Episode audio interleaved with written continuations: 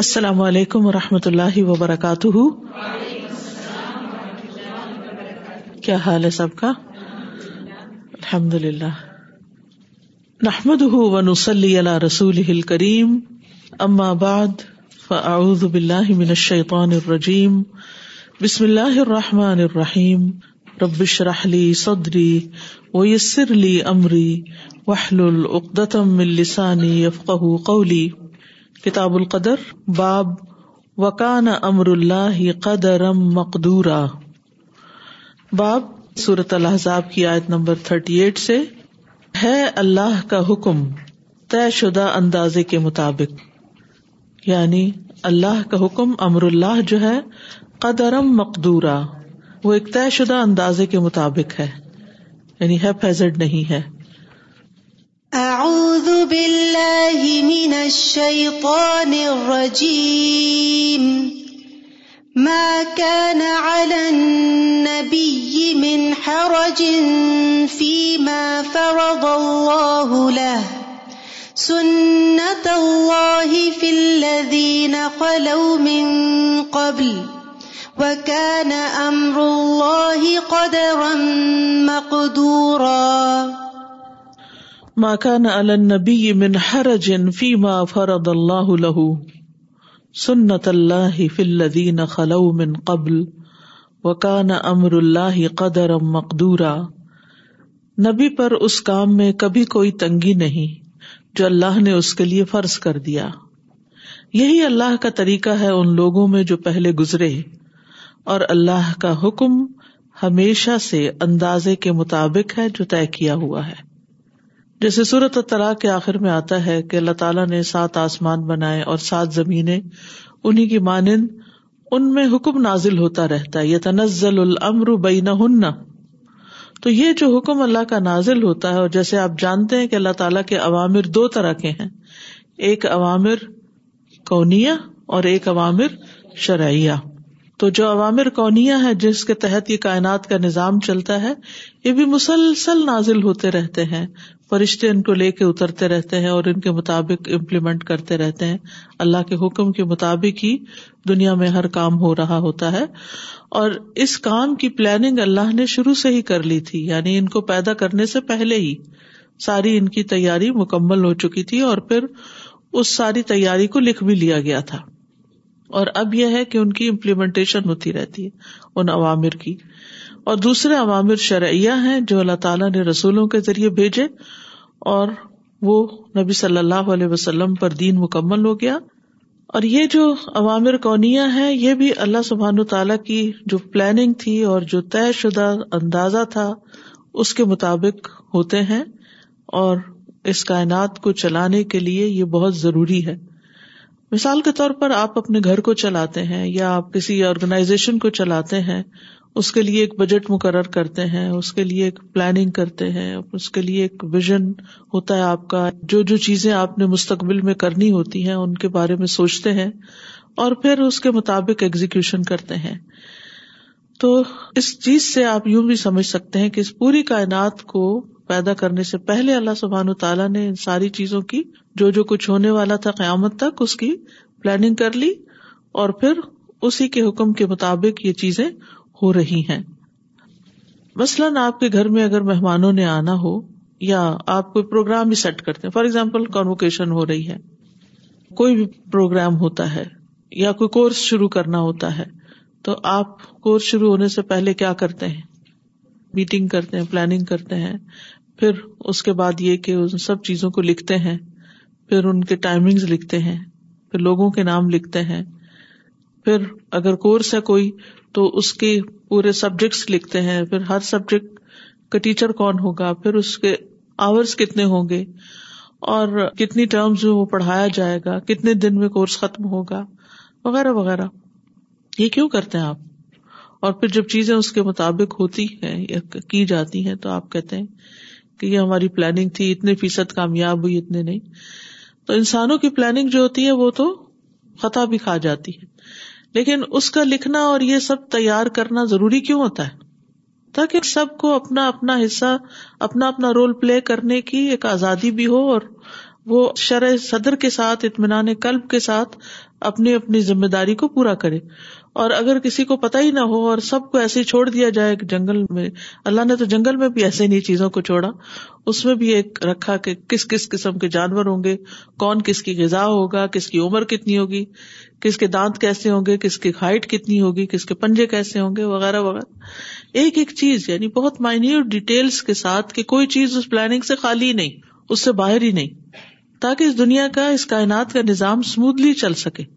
اور پھر یہ ہے کہ انسان کو اللہ نے آزادی دی ایک پلانٹ کے اوپر بس اس کو اڑنے کی طاقت نہیں دی یعنی کہ اس کا اصل ٹھکانا زمین ہی رکھا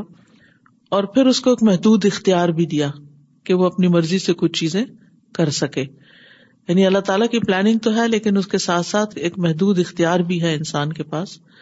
اب اللہ تعالیٰ نے انسان سے حساب لینا ہے بس اسی محدود اختیار کا باقی جو چیزیں انسان کے اختیار سے باہر ہیں اس کے بارے میں تو اس سے پوچھ بھی نہیں ہوگی ہاں باقی کائنات کو اللہ تعالیٰ نے ایسا اختیار نہیں دیا سورج کو اگر نکلنے کو کہا تو سال بھر کا ٹائم ٹیبل اس کا طے شدہ ہے اس سے آگے پیچھے لمحہ بھی نہیں ہو سکتا اور اس کے مطابق کام کرتا رہتا ہے اسی طرح بے شمار اور چیزیں اپنے اپنے پروگرام اپنے اپنے طریقے اپنے اپنے راستوں پہ چلتی رہتی ہیں کل انفی فلاں کہیں بہون یہ اللہ تعالیٰ کی پلاننگ ہے اور ان کے بارے میں اللہ کا حکم جو ہے وہ طے شدہ ہے اس میں کوئی تبدیلی نہیں ہو سکتی تبدیلی ہوتی بھی نہیں ہے لیکن انسان کو جو اللہ نے دنیا میں رہنے کا موقع دیا اس کو ساتھ کچھ اختیارات بھی دے دیے لیکن وہ ایک لمٹ کے اندر ہے ایک حد کے اندر ہے تو کہنے کا مطلب یہاں یہ تھا کہ جو تقدیر میں اللہ نے لکھا ہوا ہے جو اللہ کی پلاننگ ہے وہ ہو کر رہے گی اور کوئی اس میں اپنی مرضی سے کمی نہیں کر سکتا اپنی مرضی سے زیادتی نہیں کر سکتا حدثنا عبد عبداللہ ابن یوسفا اخبرنا مالک ان اب زنادی ان العرجی ان ابی ہریرتا قال قال رسول اللہ صلی اللہ علیہ وسلم لا تسأل المرأة طلاق اختها لتستفرغ صحفتها ولطن کہ قدر لہا اب حرار رضی اللہ عنہ بیان کرتے ہیں کہ رسول اللہ صلی اللہ علیہ وسلم نے فرمایا لا تسألنا سوال کرے المر اتو کوئی عورت طلاق کا اختہا اپنی بہن کی طلاق کا یعنی اگر کوئی شخص دوسری شادی کرنا چاہتا ہے تو دوسری بیوی یہ شرط نہ لگائے کہ میں صرف اس صورت میں تم سے شادی کروں گی جب تم پہلی بیوی کو طلاق دو گے اس کے ہوتے ہوئے نہیں لتستا تفریح صحت تاکہ فارغ کر لے اپنی صحفا کہتے ہیں پلیٹ کو یعنی اس گھر کو اپنے ہی لیے خالص کر لے مراد یہ ہے اپنے لیے خاص کر لے بلتن کے چاہیے کہ وہ نکاح کر لے یعنی دوسری عورت کی موجودگی میں بھی نکاح کر لے لہا ماں کو در لہا کیونکہ اسے اتنا ہی ملے گا جو اس کے مقدر میں ہے یعنی ہر ایک کا اپنا حصہ ہے دوسری کے آنے سے پہلی کا رزق ختم نہیں ہوگا ہو سکتا ہے پہلے سے بھی زیادہ ہو جائے ہو سکتا ہے میاں کے وسائل اور زیادہ بڑھ جائیں تو اس لیے اس بنا پر یہ شرط لگانا کہ چونکہ دو بیویاں ہوگی تو پھر دو طرف خرچ دینا پڑے گا تو پھر میں تو اس میں گزارا نہیں کر سکوں گی اگر مجھ سے شادی کرنی ہے تو پہلی کو نکال دو تاکہ جو کچھ ہے وہ سب کا سب میں ہی سمیٹ لوں تو ایسا نہیں کرنا چاہیے تو اس سے یہ بات پتا چلتی ہے کہ ہر ایک کا رسک میں اپنا حصہ ہے ہر بچے کا اپنا حصہ ہوتا ہے ہر انسان کا اپنا رسک ہوتا ہے جو اللہ نے اس کے لیے لکھا ہوتا ہے کیونکہ پیدا ہونے سے پہلے ہی اس کا رسک اس کے لیے ماں کے پیٹ میں لکھا جاتا ہے اور یہ بھی اللہ کی پلاننگ کا حصہ ہے کہ اس شخص کو کتنا ملے گا اور پھر یہ ہے کہ اس سے ایک جنرل رول بھی ہمیں ملتا ہے زندگی گزارنے کا اور وہ کیا ہے کہ اپنے فائدے کی خاطر دوسرے کو نقصان نہیں دینا چاہیے اپنے فائدے کی خاطر یعنی آپ ٹھیک ہے فائدہ اٹھائیں لیکن دوسرے کو نقصان دے کر نہیں آپ بھی فائدہ اٹھائیں دوسرا بھی فائدہ اٹھائے اگر اس طرح کی انسان کے اندر سوچ پیدا ہو جائے تو ایک تو اپنا دل اطمینان میں آ جائے اپنے دل کو سکون آ جائے کہ مجھے جو ملنا ہے وہ مل کر رہے گا مجھے اس بات کا نہیں سوچنا چاہیے کہ دوسرے کو نہ ملے تاکہ وہ بھی مجھے ملے اللہ کی کائنات بہت وسیع ہے اللہ کا رزق بہت وسیع ہے ابل و آخر جن و انس کو بھی دے کر اس کے مال میں کچھ بھی کمی نہیں ہوتی سوائے اس کے جیسے کوئی سوئی سمندر سے نکالے تو پانی کتنا لگے گا وہ بھی ایک مثال دی گئی یعنی نتھنگ کتنا پانی ہوتا ہے وہ ایک قطرہ بھی نہیں ہوتا تو اللہ سبحان و تعالیٰ کے خزانوں میں کمی نہیں ہوتی اس سے پھر جیلسیز ختم ہو جاتی ہیں یعنی جو مال کی وجہ سے پیدا ہوتی ہیں اور بہت دفعہ ہم دوسروں کو بلیم کرتے رہتے ہیں کہ ہماری ناکامی کی وجہ یہ ہے یا ہمارے نقصان کی وجہ یہ ہے یہ نہ ہوتے تو ہمیں بہت فائدہ ہوتا نہیں ہر ایک کا مقدر ہے مقدر کا لفظ بھی قدر سے ہی نکلا ہے ہر ایک کی تقدیر ہے ہر ایک کا رزق الگ ہے اور بعض اوقات ایک ماں باپ کی اولاد ہوتی ہے ایک بہت امیر ہوتی ہے ایک بہت غریب ہوتا ہے حالانکہ ماں باپ تو دونوں کے لیے اچھا چاہتے ہیں لیکن ہر ایک کو مقدر کی روزی ملتی ہے تو تقدیر کے اوپر ایمان لانا اس لیے بھی بہت ضروری ہے کہ یہ بہت سی مشکلات کا حل پیش کرتا ہے اگر انسان کو یہ اطمینان ہو جائے کہ مجھے میرا حصہ مل کر رہے گا مجھے اس کی فکر نہیں کرنی چاہیے کہ اس میں اور کون شریک ہو رہا ہے تو پھر انسان سکون میں آ جاتا ہے اور یہ تو شادی کا فیصلہ تو بہت بڑا فیصلہ ہے لیکن چھوٹی چھوٹی چیزوں میں بھی انسان کو ایک اطمینان نصیب ہوتا ہے مثلاً دو لوگ ایک پلیٹ سے کھا رہے ہیں یا کوئی چیز شیئر کر رہے ہیں تو عموماً دو شیئر کرنے والوں میں کھینچا تانی ضرور رہتی ہے کہ میں اپنی طرف لے جاؤں یا اگر نہیں بھی کھینچا تانی نہ بھی ہو تو ایک خوف ضرور رہتا ہے کہ دوسرا نہ لے جائے میرا حصہ یعنی دوسرا نہیں لے جاتا آپ کوشش کریں اپنا حصہ حاصل کرنے کی لیکن دوسرے سے ڈرے نہیں دوسرے کا خوف نہیں کھائیں uh,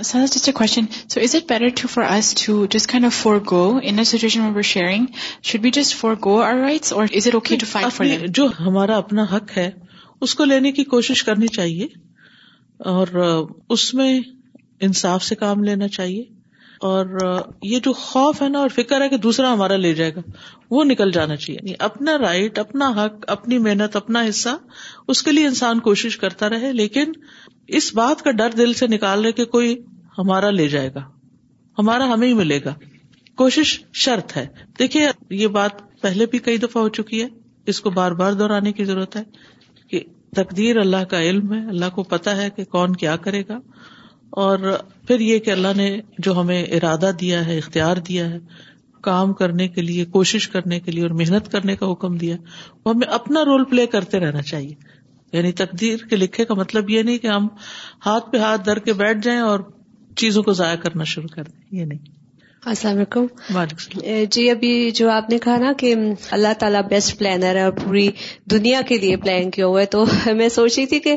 ہم لوگ تو ہمیشہ جیسے ایون ساری زندگی اپنے ماں باپ کے لیے بھی ایسے ہی سوچتے ہیں کہ بھی کہیں نہ کہیں کمی رہے گی ہمارے لیے ان کی تربیت میں یا کچھ نہ بجائے ہم شکر گزار بننے کے اسی طرح ہم اپنے بچے ہمارے دو چار بچے جتنے بھی ہوتے ہیں ان کے لیے بھی چھوٹی چھوٹی پلاننگ کرتے ہیں اس پہ بھی ہماری اتنی زیادہ ایکسپیکٹیشنز ہوتی ہیں لیکن پھر ہم نے کبھی اللہ کے بارے میں نہیں سوچا کہ وہ تو پوری دنیا کا پلان کرتے اور ہم کبھی ان کے شکر گزار نہیں بنے السلام علیکم I I just have question so in regards to the حدیت heard that وہ فیوچر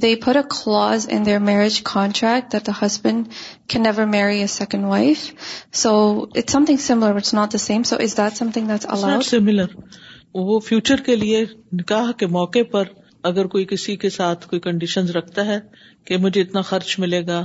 یا ہسبینڈ مجھے چھوڑ کے نہیں جائے گا یا ایسا اور ویسا نہیں کرے گا تو وہ آپس میں میوچل انڈرسٹینڈنگ کے ساتھ وہ طے کر سکتے ہیں لیکن یہ سیناری تھوڑا فرق ہے It is said that there's two ways of thinking about the world. One is to have this scarcity mindset, that the world is very limited, opportunities are very limited, and for us to get anything, we have to bring other people down. Mm-hmm. And this is a wrong way of thinking, because there is a lot out there in the world. And that is what we need to shift our mind towards, that the world is not scarce. It's not limited. And especially اللہ سبحان و تعالیٰ when he puts Barkha in thing when he puts blessing in something then with bless becomes a lot racing with my older sons tries to hold the old one thinking that he is going to win that way and I am just is what it is that you for our job is to try our best and درور actually it's labour is that there is nothing beyond that and we will not be جج for that even so it is try our best دوسرا یہ کہ دو میں سے ایک نہیں جیتنا ہے race کو تو وہ میں بھی ہو سکتا ہوں وہ دوسرا بھی ہو سکتا تو مجھے تو اپنی پورا زور لگا دینا چاہیے جیتنے کے لیے نہ کہ دوسرے کو روک کے میں سمجھوں کہ تبھی میں جیتوں گا ساسا جی times we see obviously struggling for ice cream اور other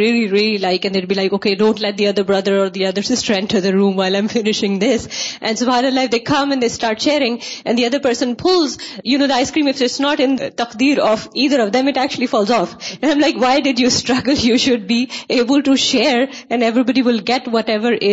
portion for them علیکم this is same as if you are for example the first wife and then you as for divorce because نا does the second wife in the future is or the same thing as what the second wife is doing it depends mostly وہ صرف دھمکی ہوتی ہے حدثنا مالک ابن حدثنا اسماعیل حد ثنا اسرائیل ابی عثمان ان اسامت کالا کن تو نبی صلی اللہ علیہ وسلم رسول بناتی و اِن سعدن و ابئی ابن کا بن و مآدن ان نبنا یج و بن افسی فباث علیہ لہ ما اخد وطا کُل فلتصبر ولتحتسب رح تصب اسامہ رضی اللہ عنہ کہتے ہیں کن تو ان دن نبی صلی اللہ علیہ وسلم میں نبی صلی اللہ علیہ وسلم کی خدمت میں موجود تھا اس جا رسول جب آیا آپ کے پاس ایک میسنجر ایلچی پیغام لانے والا عہدہ بناتی ہی آپ کی بیٹیوں میں سے کسی ایک کا وہ سعدن اور آپ کے پاس بیٹھے ہوئے تھے سعد بن ابی وقاص اور ابئی ابن کاب اور معاذ بن جبل پیغام لانے والے نے کیا کہا انبنا یجود بنفسی ہی کہ ان کا بیٹا یعنی آپ کا نواسا نزا کی حالت میں ہے یعنی اب جان نکل رہی ہے اس کی فبا تھا الحا تو آپ نے اس کی طرف پیغام بھیجا بیٹی کی طرف للہ ہی ما اخدا اللہ ہی کا ہے جو اس نے لے لیا وہ للہ ہی ماں آتا اور اللہ ہی کا ہے جو عطا کرتا ہے کل بے اجلن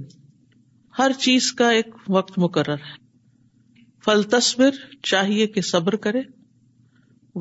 تصب اور چاہیے کہ اجر اجر کی کی امید امید رکھے رکھنی چاہیے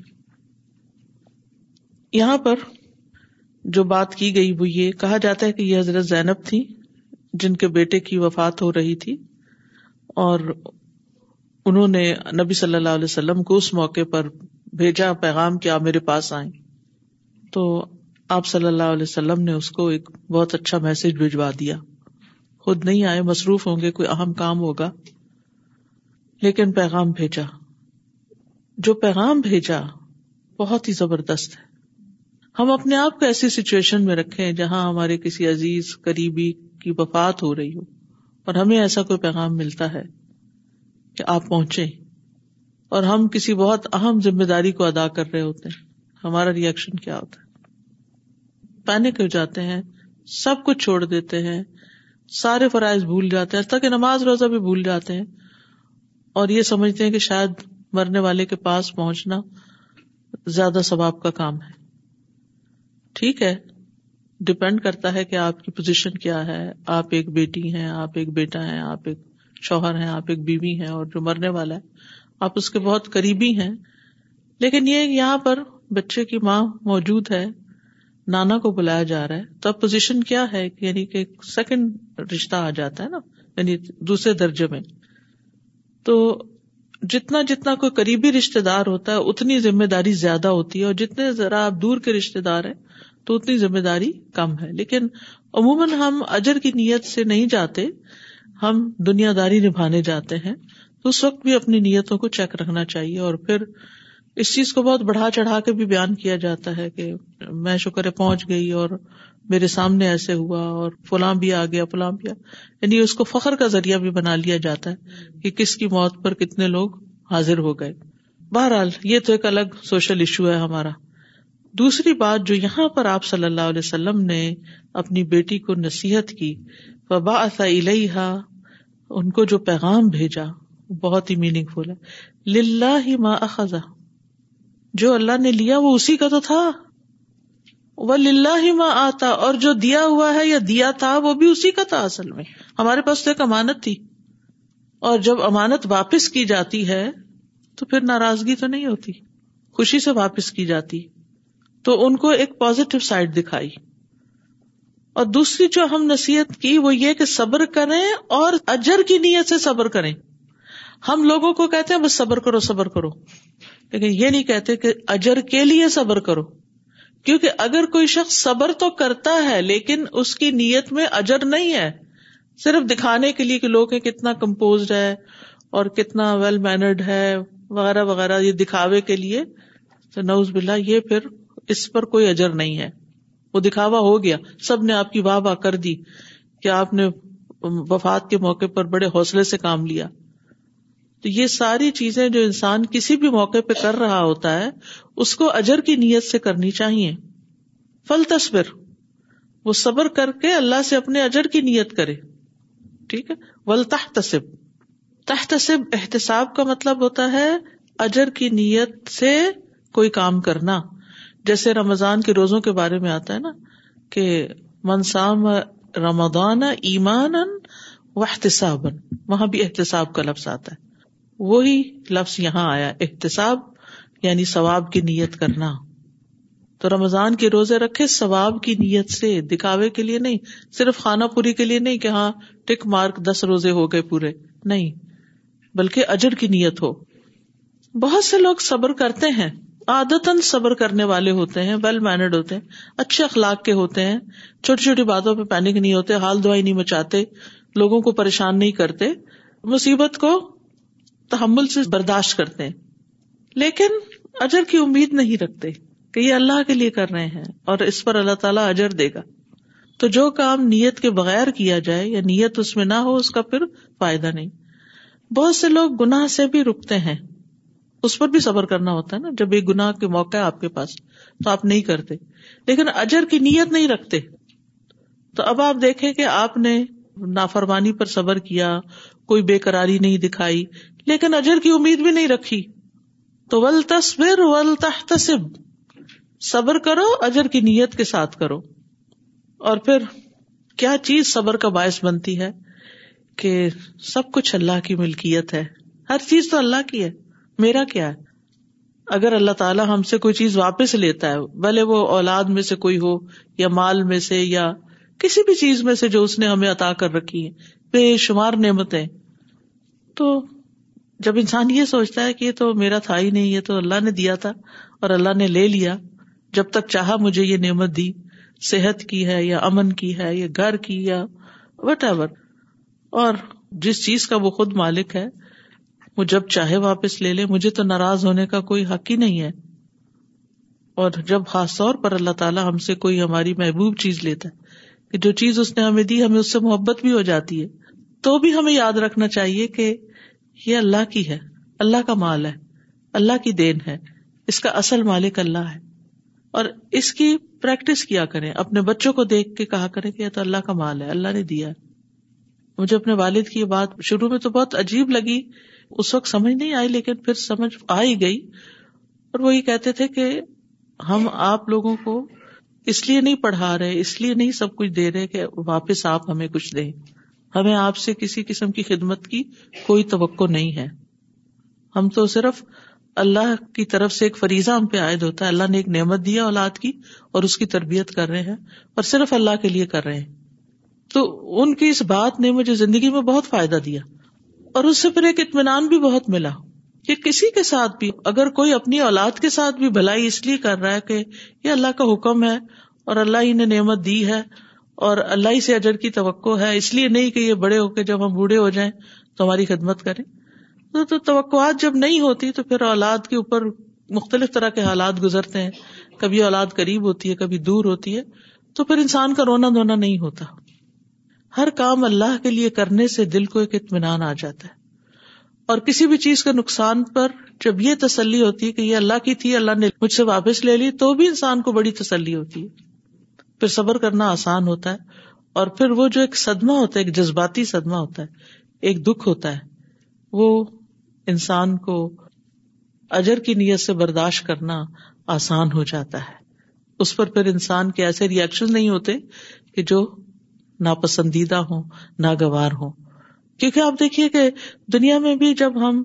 بہت زیادہ رنجیدہ ہوتے ہیں تو ہمارے گھر والے بھی ہم سے تنگا آ جاتے ہیں بیزار ہو جاتے ہیں یہ کیا ہر وقت کا رونا حتیٰ کہ آپ نے دیکھا ہوگا کہ اپنے ہی ماں باپ بعض اوقات بچوں کو جب زیادہ ری ری کرے تو مزید ایک دو لگا دیتے ہیں کہ بس کرو یعنی ان کو بھی دیکھنا اچھا نہیں لگتا حالانکہ سب سے زیادہ مہربان ہوتے ہیں تو اس چیز کو بھی سوچنا چاہیے کہ ہر چیز ایک حد کے اندر ہی اچھی ہے اور حد سے باہر اس لیے نکل جاتی ہے کہ ہم اپنے اوپر کنٹرول نہیں رکھتے اور اسی کنٹرول کا نام صبر ہے اور یہ کنٹرول اگر ہم اللہ کے لیے کریں تو اس پر اجر ہی اجر ہے ثواب ہی ثواب ہے فائدہ ہی فائدہ ہے یہاں یہ حدیث کیوں لائی گئی اس باب میں کہ ہر چیز کا ایک وقت مقرر ہے اور وقت آنے پر وہ کام ہو جاتا ہے یعنی یہ دنیا ہمیشہ کے لیے تو ہے نہیں ہر چیز ٹیمپریری ہے کسی انسان کا آنا اور پھر جانا دنیا سے اور اولاد کا ملنا یا اولاد کا واپس چلے جانا ان سب کا ایک وقت اللہ نے پہلے سے مقرر کر رکھا ہے تقدیر کا مسئلہ نا وہ یاد ہے جو پہلی حدیث ہم نے پڑھی تھی کہ فرشتہ موت کا وقت بھی لکھ دیتا ہے تو جب انسان یہ سوچتا ہے کہ کے پیٹ میں لکھا گیا تو ساری ریگریٹس ختم ہو جاتی ہیں شاید میں نے ٹھیک سے ٹیک کیئر نہیں کی شاید میں وقت پر اس کو ڈاکٹر کے پاس نہیں لے گئی شاید یہ شاید وہ کاش میں ایسا کرتی تو وہ کاش انسان کی حسرتوں میں اضافہ کرتا ہے انسان اپنی سی کوشش کرے کسی بیماری کے علاج کی باقی سب چیزوں کی اور ویسے موت تو بیماری کے بغیر بھی آ سکتی ہے آپ نے دیکھا ہوگا کہ بعض لوگ انتہائی صحت مند ہوتے ہیں مختلف لوگوں کی وفات کے جب حالات سنتے ہیں تو لوگ تبصرے کر رہے ہوتے ہیں کہ اس کو تو کبھی زکام بھی نہیں ہوا تھا وہ تو اتنا صحت مند تھا وہ تو غذا کے بارے میں اتنا کانشیس وہ تو ہر روز اتنے دیر واک کرتا تھا اتنی ایکسرسائز کرتا تھا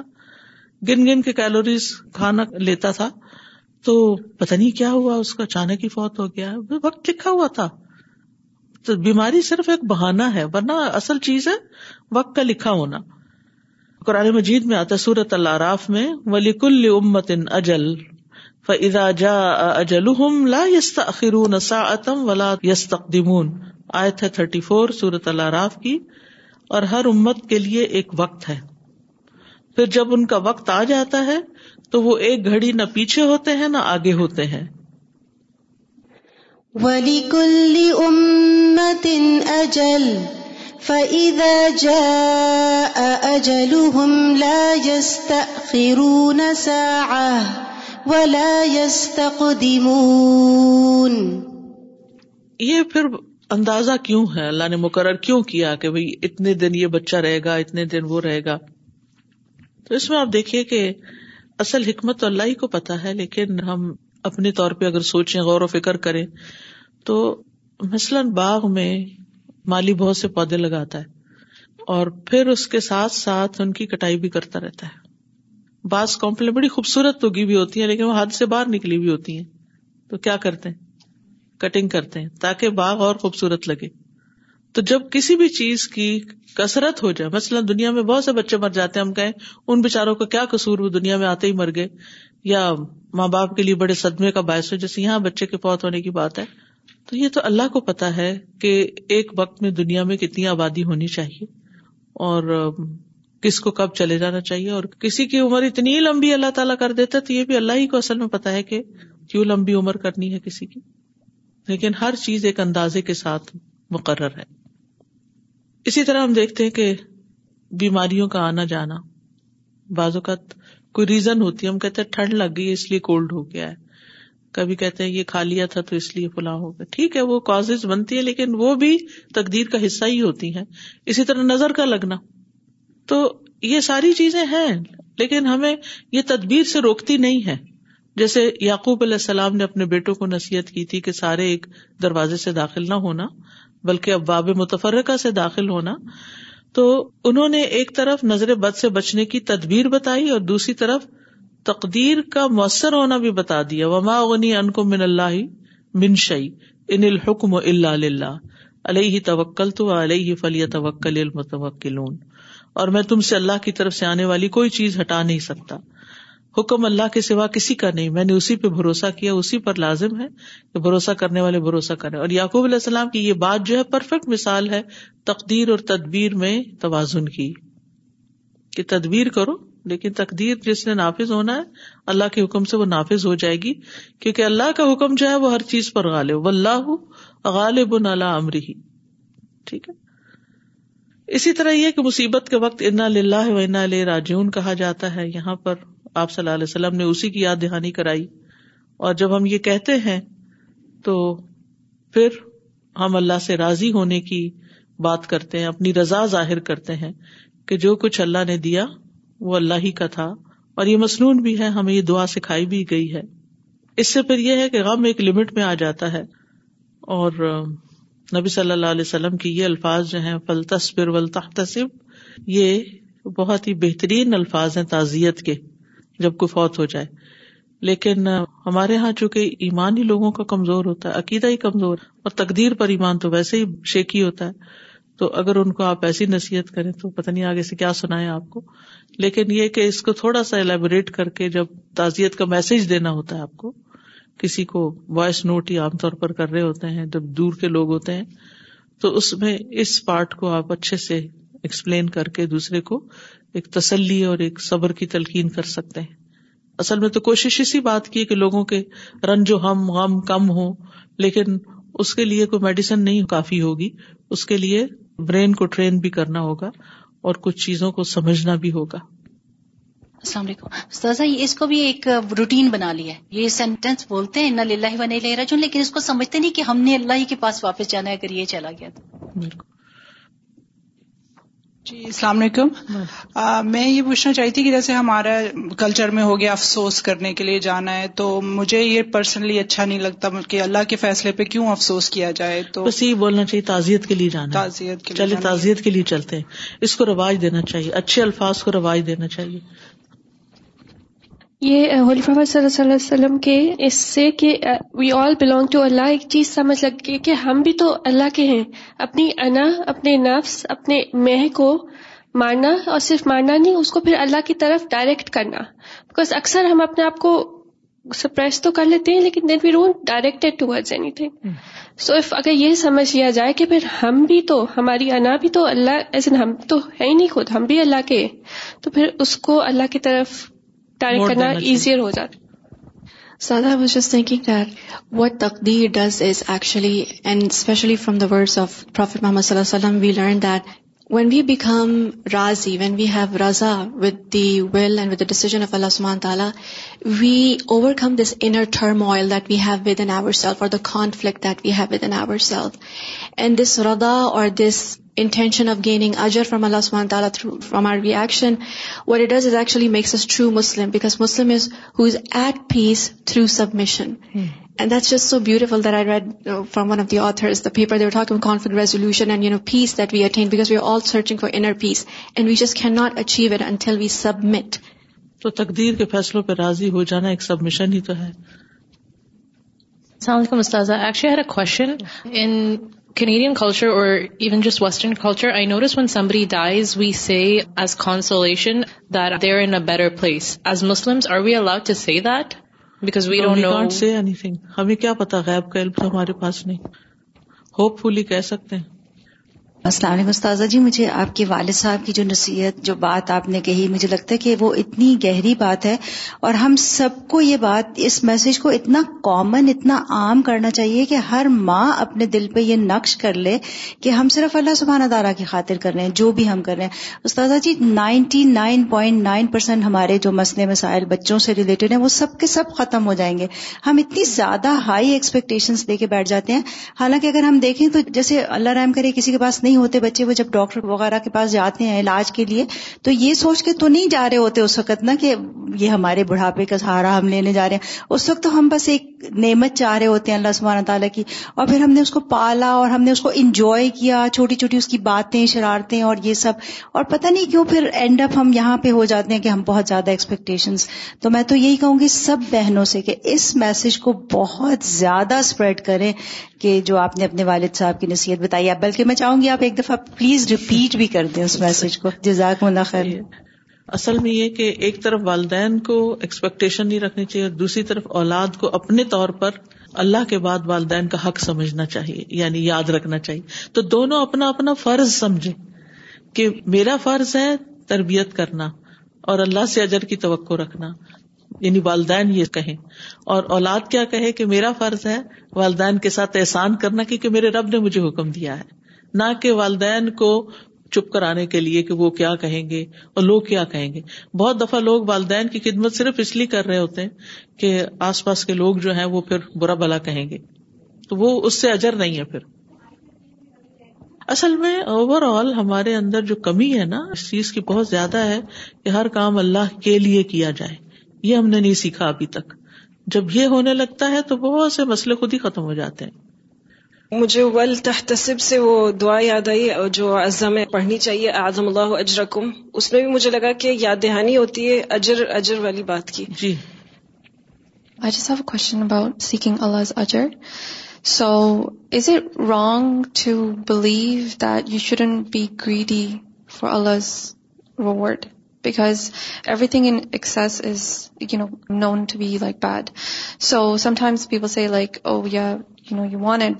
اللہ سے تو حدیث میں آتا ہے